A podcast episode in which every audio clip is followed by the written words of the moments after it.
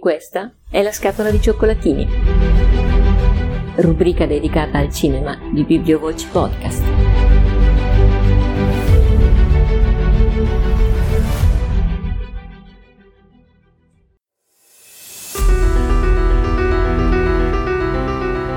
Eccoci di nuovo qui, cari amici della Biblioteca di Cernusco.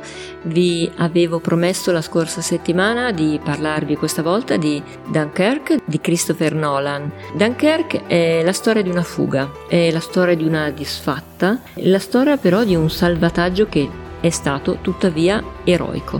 Per quanto sia stata effettivamente una ritirata, l'operazione Dinamo così venne chiamata se Churchill non avesse mobilitato l'intera popolazione inglese, se non avesse ordinato a tutte le imbarcazioni private di prendere il mare e partire alla volta di Dunkerque per recuperare quanti più soldati possibili, beh, forse il corso della storia avrebbe preso una piega diversa.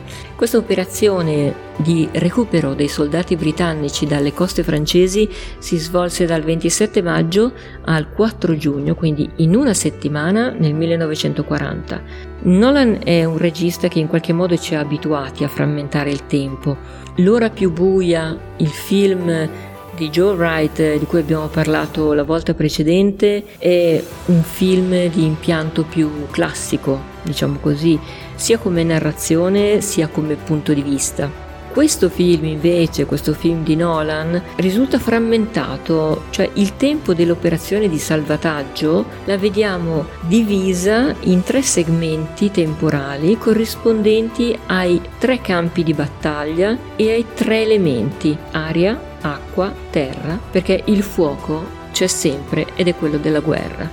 L'elemento terra corrisponde ad una settimana di tempo e il luogo dove si svolge è il molo delle spiagge di Dunkerque. Praticamente nella durata del film, nel tempo del racconto, nei 105 minuti, troviamo il racconto della settimana sulla spiaggia di questi ragazzi, dei soldati che aspettavano l'evacuazione, aspettavano le navi per il salvataggio, sottoposti continuamente ai colpi della mitraglia degli aerei tedeschi, alle bombe sganciate dai bombardieri, ai siluri dei sottomarini.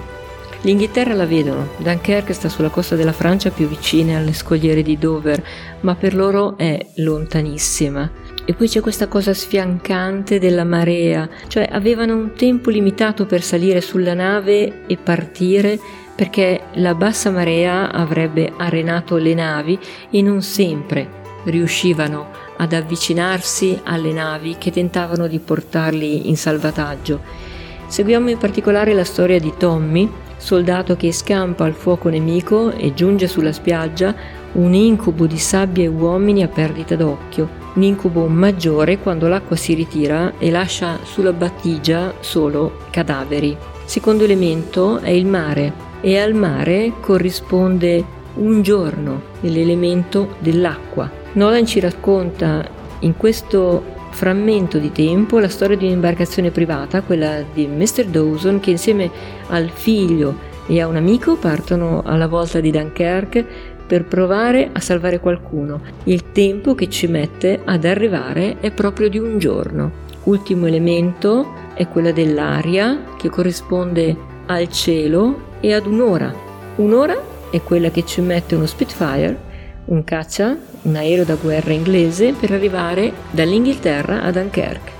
Un'ora circa di carburante che il pilota controlla ossessivamente. L'aereo il suo, come gli altri, sono incaricati di dare battaglia ai bombardieri tedeschi per aiutare le operazioni di salvataggio. Aereo che dopo aver compiuto la sua missione senza più carburante semplicemente planerà sulle spiagge di Dunkerque senza la possibilità di tornare indietro. I tre tempi delle tre storie si alternano continuamente, si incastrano. Quando è giorno da una parte vediamo il buio nell'inquadratura successiva perché i tempi delle tre storie non sono contemporanei. Praticamente Nolan ha scomposto lo stesso fatto in tre storie che hanno una durata temporale diversa e quindi questo crea caos. Ma la guerra non è un sovvertimento dell'ordine, delle cose, dei valori, la guerra non è caos di per sé.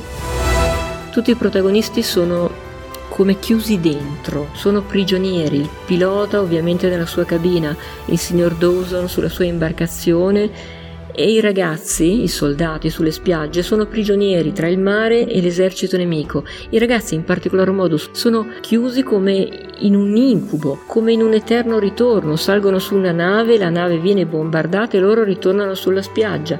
Cercano ancora, perdono i sensi, riaprono gli occhi, ma sono sempre lì, fino al risveglio finale, fino a quando, credendo di tornare in patria, insultati dalla loro gente, tornano invece da eroi. Ecco, in un film come questo, dove il tempo è l'ossessione principale, sia per questo smembramento dei tempi, ma sia perché di fatto questa operazione, l'operazione Dinamo, è stata una corsa contro il tempo. Il mantra principale, la colonna sonora potente, non poteva non essere costruita su un rumore semplice ma ossessivo come quello del ticchettio di un orologio. Nell'ora più buia di John Wright, Churchill ci parlava di fatica, sangue, lacrime e sudore. Qui, in Dunkerque di Nolan, li vediamo. Dove là c'erano le parole, qui c'è la battaglia.